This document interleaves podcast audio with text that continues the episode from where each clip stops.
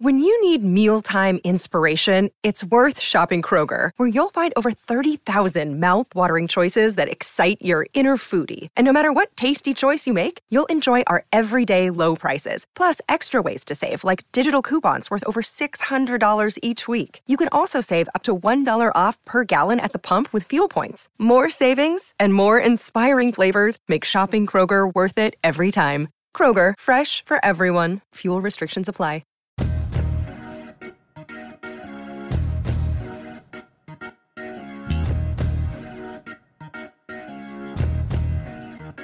Hey, everybody, welcome to our Tuesday edition of the Orange and Brown Talk podcast. I'm Dan Labbe, and today Mary Kay Cabot and I are doing the Hey Mary Kay edition of the Orange and Brown Talk podcast in honor of Bark Week and our focus on Myles Garrett this week. We start off with a Myles Garrett topic, looking back at the 2017 draft, where Myles Garrett ranks among the players who were drafted before Patrick Mahomes went at number 10, and where he ranks among some other non quarterbacks taken number one overall, going all the way back to when the Browns took Courtney Brown back in 2000. So here we go, our Tuesday podcast, the Hey Mary Kay edition.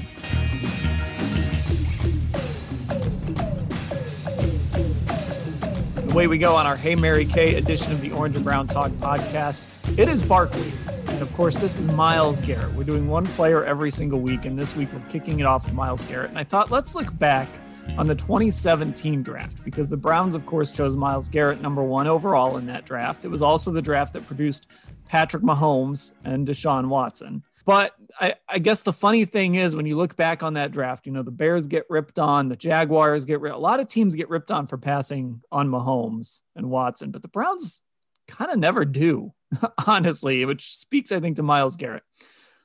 Let's go back to that draft. Do you believe Myles Garrett has lived up to being the number one overall pick in that draft? You know, I mean, I think he has to a degree, but when you look back at the way that draft uh, shook out, I mean, I, I think the first thing that comes to mind, and I wrote about this as the Browns were playing Kansas City in the playoffs.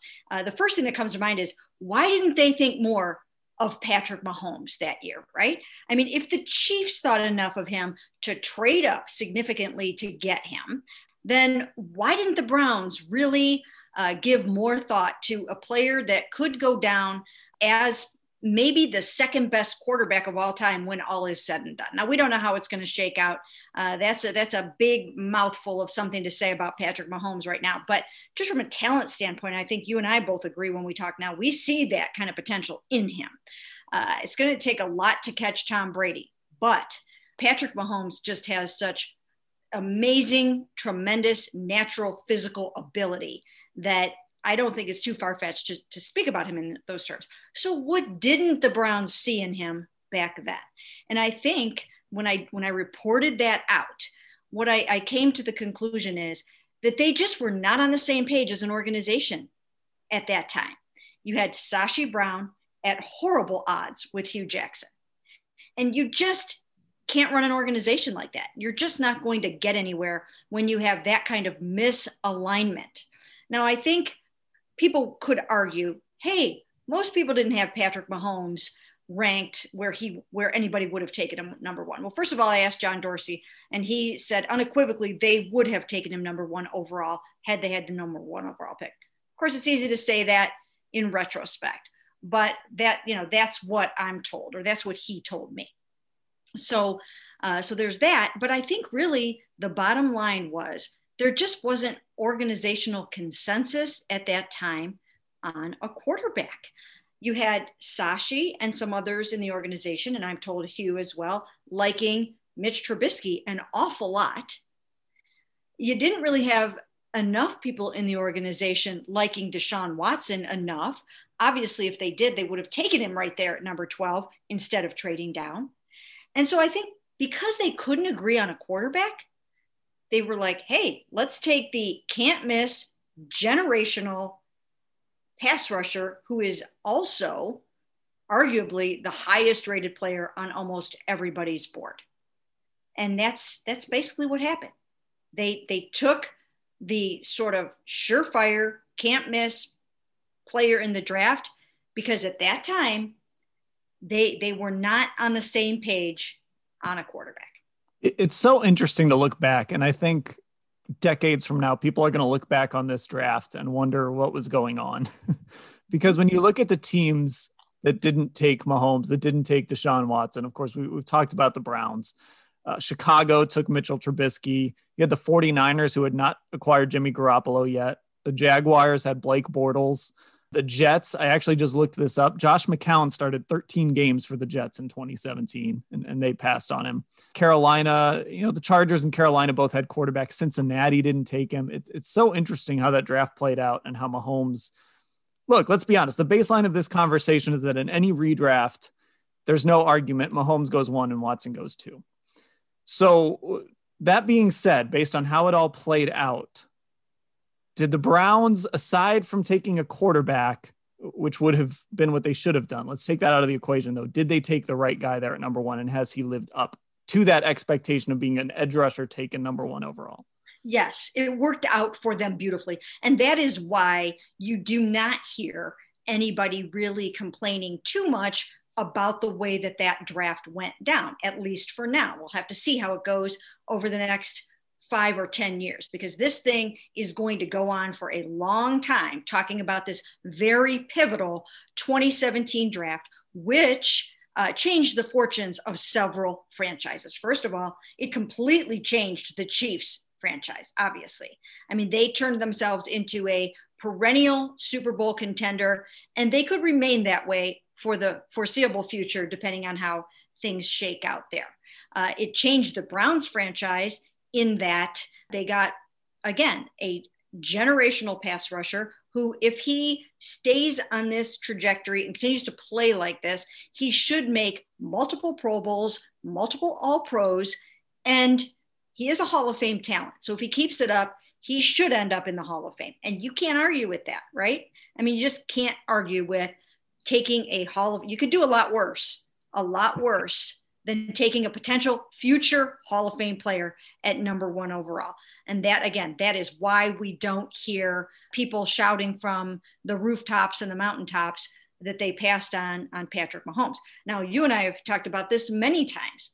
The more perhaps egregious error in all of this was not taking Deshaun at number 12, because you really could have made up for the whole Patrick Mahomes Holmes thing if you would have ended up with Deshaun at number 12. Then you get Myles and Deshaun out of that draft. That's a pretty darn good draft.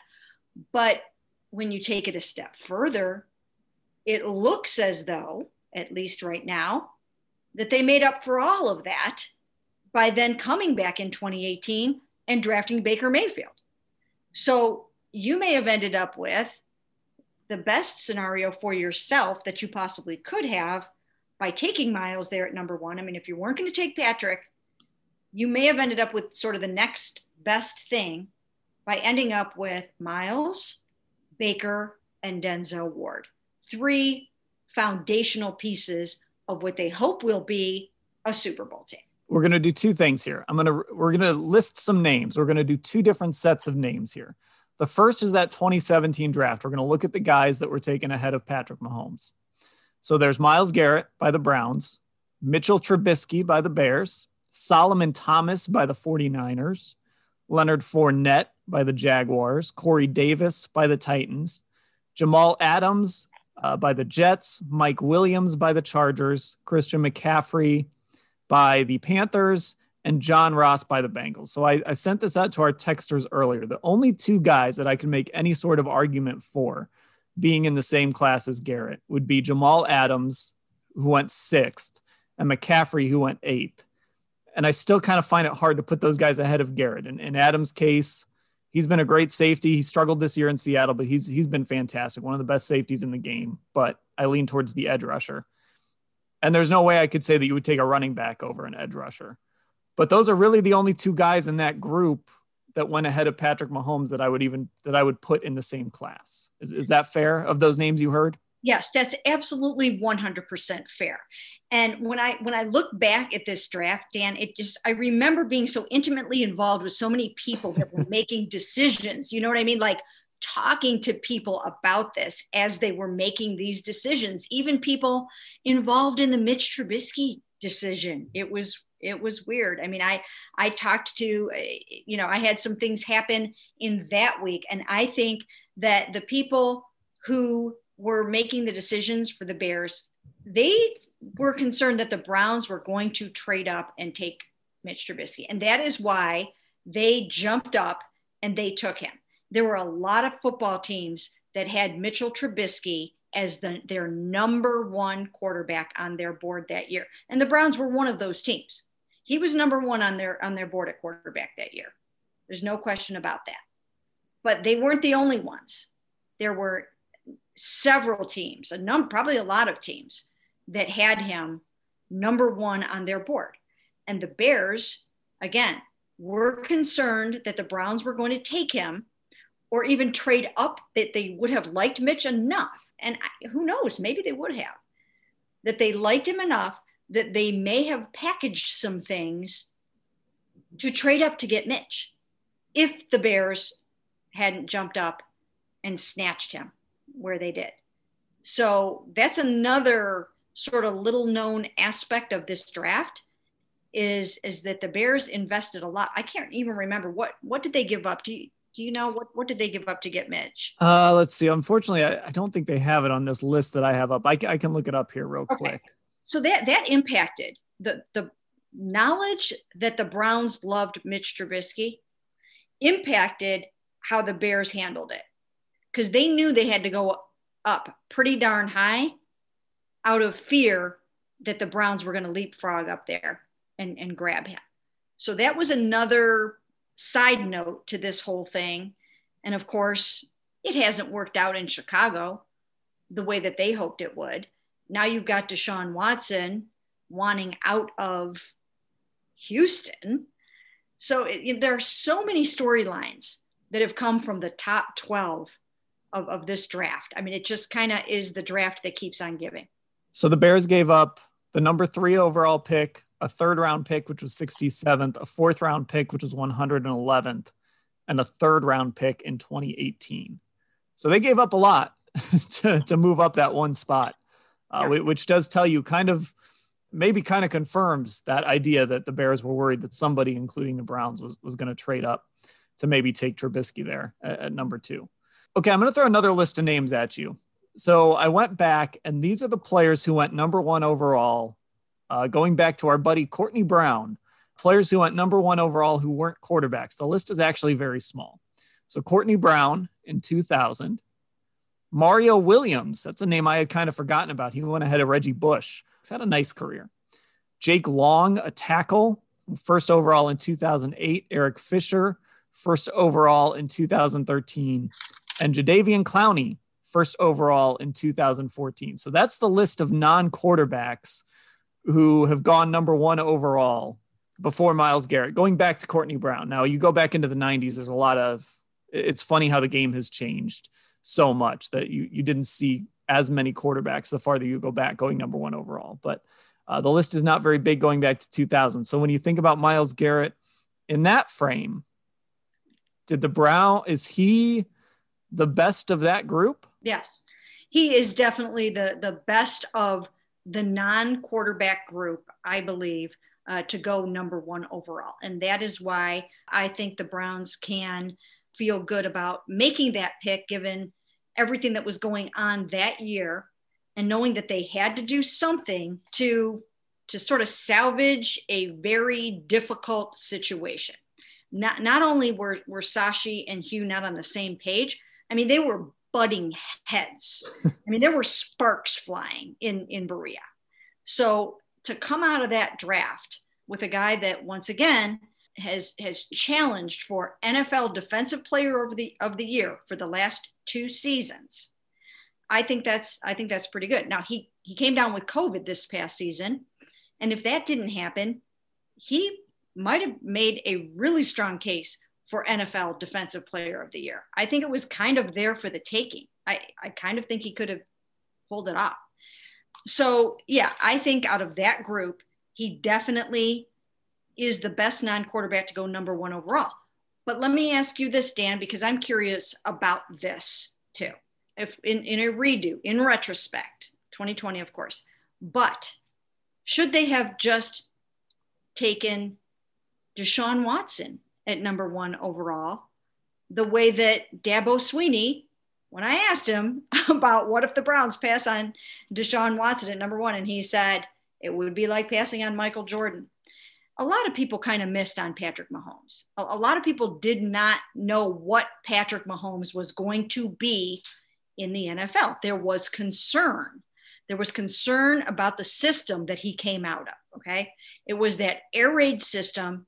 And he actually made it okay, I think, and paved the way a little bit for a guy like Baker Mayfield to go number one overall the next year because it was like, okay, these guys can do this. But what about Deshaun? Should the Browns have taken and known that Deshaun Watson was what he was and gone with him at number one overall that year? Yeah, that's a great question. First of all, let me give some love to Mario Williams here as I'm looking up his numbers 97 and a half career sacks. Wow. Had a nice little career there, retiring at the, at the age of 31. But still, I, I would take Myles uh, over, over Mario Williams. After I watched Deshaun Watson, you know, beat Alabama, it just stood out to me that this guy's special. This guy's different. And I really liked him at the same time, I had concerns about him too. I mean, he threw some really weird interceptions at Clemson at times. You know, I, I wasn't sure. I wasn't completely sold on him. I eventually talked myself into Myles Garrett, number one overall. Patrick Mahomes is kind of the same way. You watch some of those Texas Tech games and it was like, what's going on here? And you kind of realize that he kind of knew he needed to score 60 points to even have a chance to win. So he was taking a lot of chances and he, he was doing things that – uh, maybe he wouldn't have otherwise done. I, I think if, if we're talking about Deshaun Watson, as great as he's become, I still probably would have gone Garrett number one. And the reality is they could have taken Watson at number 12. Mm-hmm. I mean, that's the real kicker in all of this. They could have had both. And that's nothing against Baker Mayfield. People hear that and they say, oh, I'd rather have Baker, whatever. It's nothing about Baker Mayfield. It's just. You had a chance to get Myles Garrett and Desha- and Deshaun Watson in the same draft and you didn't do it. And had Watson not torn his ACL, those picks you got wouldn't have been nearly as valuable.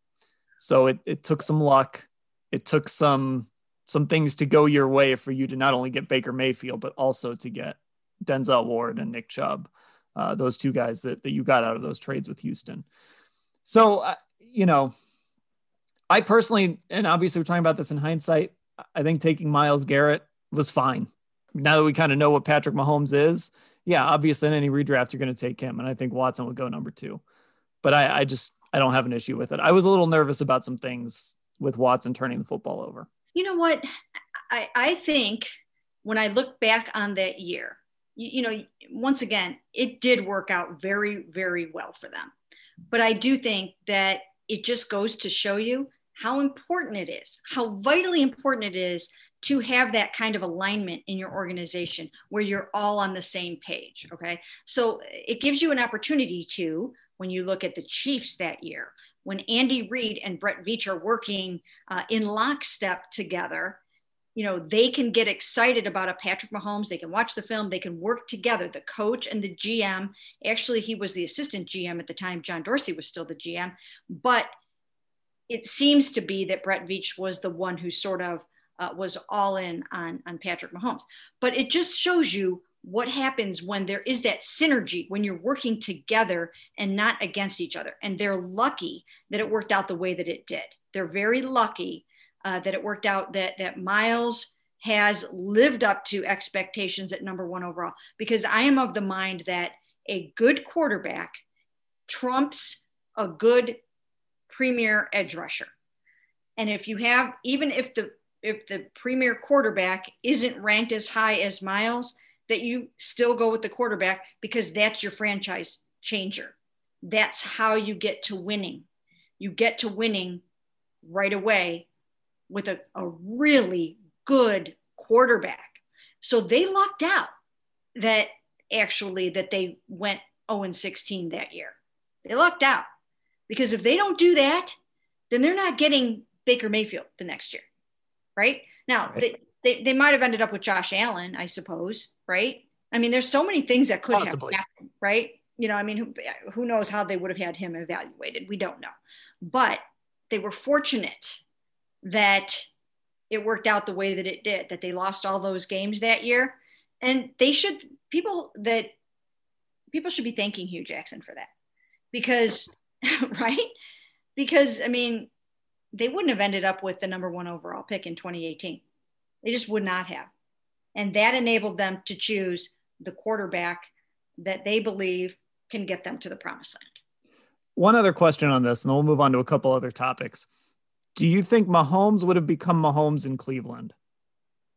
Oh, and do you think do you think Watson would have become Watson in Cleveland? I actually wonder if Watson would have been better off coming here because he kind of operates. I mean, we've seen what he's done in Houston, but you know, I, I do I do wonder like how much Mahomes benefited. Sometimes we can overrate that that year, that waiting time for a quarterback. Sometimes a guy's just good and he doesn't get a chance. But I do wonder how much Mahomes benefited from going to a place like Kansas City, sitting a year behind Alex Smith, going into that system with Andy Reid. Mm-hmm. Uh, you know, I think Mahomes would have been a pretty good quarterback wherever he landed. But do you think either of those guys would have been the same guy they are now had they landed here? Well, I'll tell you what, once again, you have to have organizational stability and alignment to support a young quarterback. And they didn't have it back then. So I don't know if I can honestly say, I think they would have come in here and been able to do what they did uh, in the places that they were at, especially Patrick Mahomes with Andy Reid. That was the perfect storm for him. It still is the perfect storm for him. Andy Reid is perfect for Patrick Mahomes. I'm not 100% sure that would have this would have been the right place for him.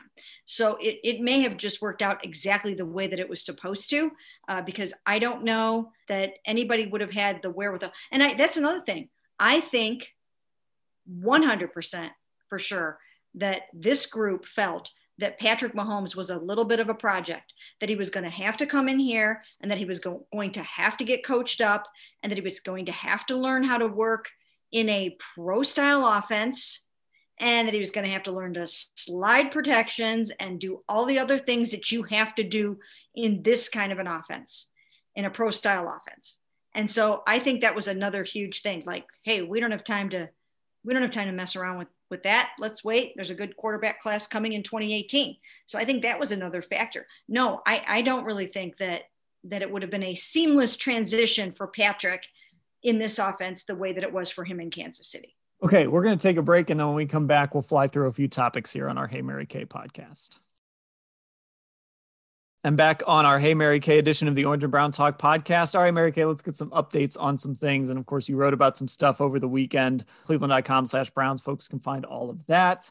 And let's just start with JJ Watt and the latest there. You know, look, we put our Monday podcast up on Saturday because we weren't sure quite how quickly this JJ Watt stuff was going to move. As we're recording this on Monday, nothing has really happened yet.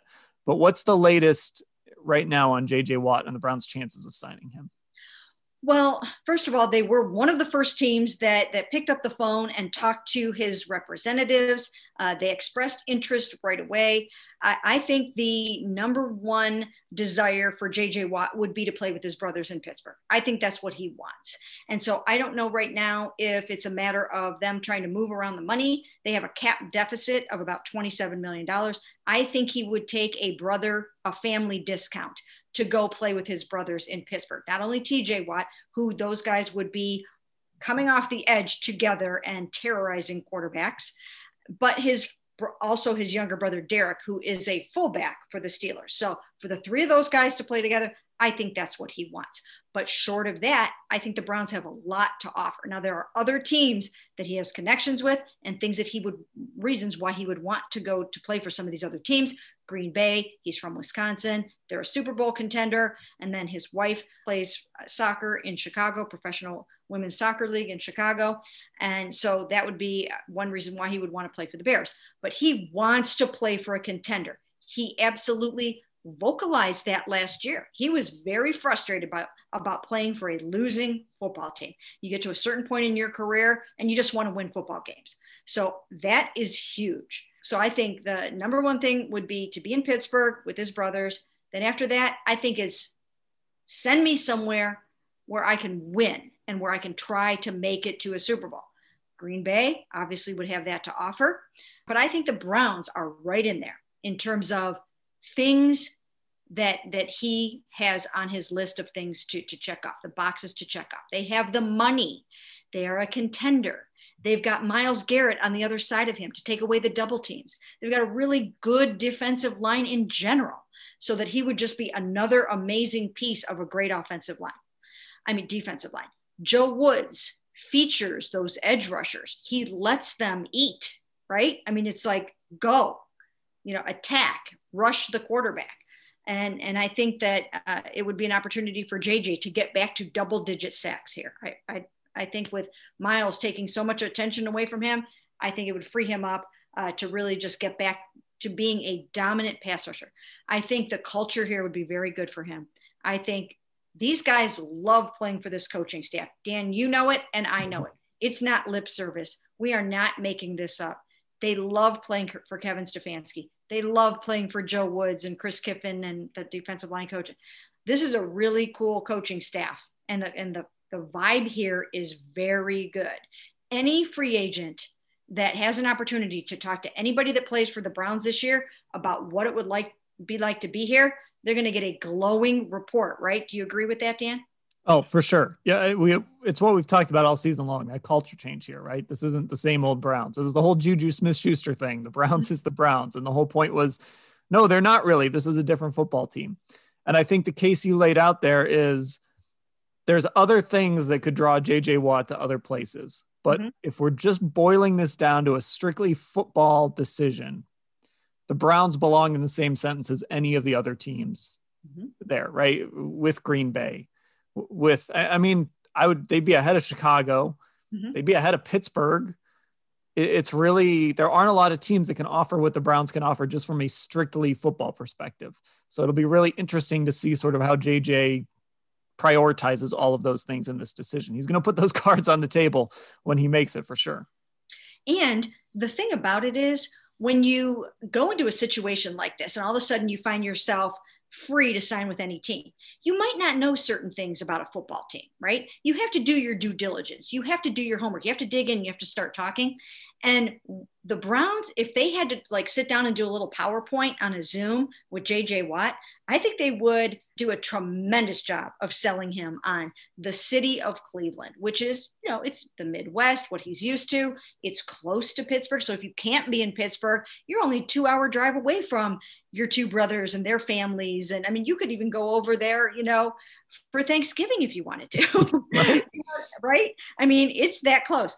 You know, I think if they had to be, if they had to give a presentation, I think they would knock it out of the park. And I think you'd have guys like Myles Garrett saying, hey, you would love it here. You would love this defense. You would love working, you know, with me, with Sheldon, you know, with Andrew Billings coming back. I, I just think that that they have a lot to offer JJ Watt. And if he really takes the time to listen to what the Browns are saying, he's going to like what he hears. And I feel like if Andrew Berry and Kevin Stefanski sat down and gave a presentation, it would be right to it. There wouldn't be any messing around. There wouldn't be any fluff. It would be, this is what you're going to do if you come to Cleveland. You know, so so why wouldn't you? Uh, yeah. But yeah, the Browns. And the thing about Myles too is I don't think he's a guy that's like. I think he'll welcome anybody with open arms. You want to come and help him rush the passer, he's going to welcome you. It doesn't matter who you are or, or anything. He's just he's not like I have to be the star, I have to be the center of attention type of guy. So I, I think that helps here too. Another veteran name that you mentioned and wrote about this weekend was Richard Sherman in a very different way. It appears the Browns are not interested in the veteran cornerback. So here's what I'm wondering. Are you getting the sense that the Browns are banking on Greedy Williams to be their starter next year? Or could they go in it? Is it just that Richard Sherman's not a guy that they're interested in? You know what? again, I made a lot of phone calls on this. I did a lot of uh, I did a lot of legwork trying to figure this one out because you and I talked a lot about J.J. Watt versus Richard Sherman last last week and what would be good and what they might do and might not do. And I came away with the sense that it's not that they don't like Richard Sherman. I mean, what's not to like? I mean, he's a five time Pro Bowler. He played for Joe Woods. He brings that fire, he brings that energy. But I just think once you get to the age of 33 uh, for a cornerback, you just start to, to get to that point where if you're going to be signing somebody for a lot of money, you're going to want to go younger at that position. Now, you might say JJ Watt's about to turn 32. There's a different amount of ground you have to cover when you're a cornerback as opposed to a pass rusher, right? I mean, you've got to be able to sprint down the field with the fastest receivers in the NFL. Now, you could also you could always think about you know switching him to safety, uh, but for whatever reason, right now, I just haven't gotten a strong vibe uh, that he is really on their radar. And usually by now, even though team, even though players are not supposed to have a great handle or vibe on who might want to sign them, they do. And and right now, I'm I'm just not necessarily 100 percent feeling it in that regard. Now, that could change. I mean that that could change, and I could look like a fool, and they could sign Richard Sherman. But heading into it at this moment, I think that they would probably be trying to go a little bit younger at cornerback. I think they'll try to re sign Terrance Mitchell. I think they'll try to re sign Kevin Johnson. I think they are counting on Greedy Williams to a degree, but also knowing they have to have some plan Bs. And then I think they will look at cornerbacks in free agency, but I think they'll be going more in the mid sort of 20, mid to later 20 range. Last question here Odell Beckham Jr we're going to spend a lot of time on Odell Beckham Jr. next week. He's our, our next guy up for Bark Week, but uh, he's always going to be a topic of conversation. And I don't know, I'm just getting the sense in the way I'm seeing Browns fans talk about Odell and the way I'm seeing, you know, you wrote about it obviously over the weekend and just the way I'm seeing people talk about Odell Beckham. It seems like there's at least some momentum for the Browns to make some phone calls and see what they could get back for, for Beckham. Is that the sense you're getting? Yes. I mean, it's different it was last year. Last year, Andrew Berry got somewhat annoyed at us when we asked him time and again, would you think about trading Odell Beckham Jr.? Remember that? I mean, we were at the combine and I even asked him that question. And he said, well, of course, we would listen to all offers, but he's a valued member of our future. And basically, we have no plans of trading him. Okay. And that was the consistent message. We asked him again on draft day. And, you know, it kept coming at him. And he did get to the point where he was like, enough already. We're not trading Odell. I don't think that that's the case this year. And why do I believe that? Because he has a $15.75 million salary for 2021. And it's not that they don't like him because they do like him. He got close with Kevin Stefanski. He's good friends with everybody on the team. The, his teammates love him he's he's even close with Baker Mayfield, even though they had still had not really developed that chemistry yet on the field. They're friends off the field. He's obviously still best friends with Jarvis Landry. So it's it's none of that.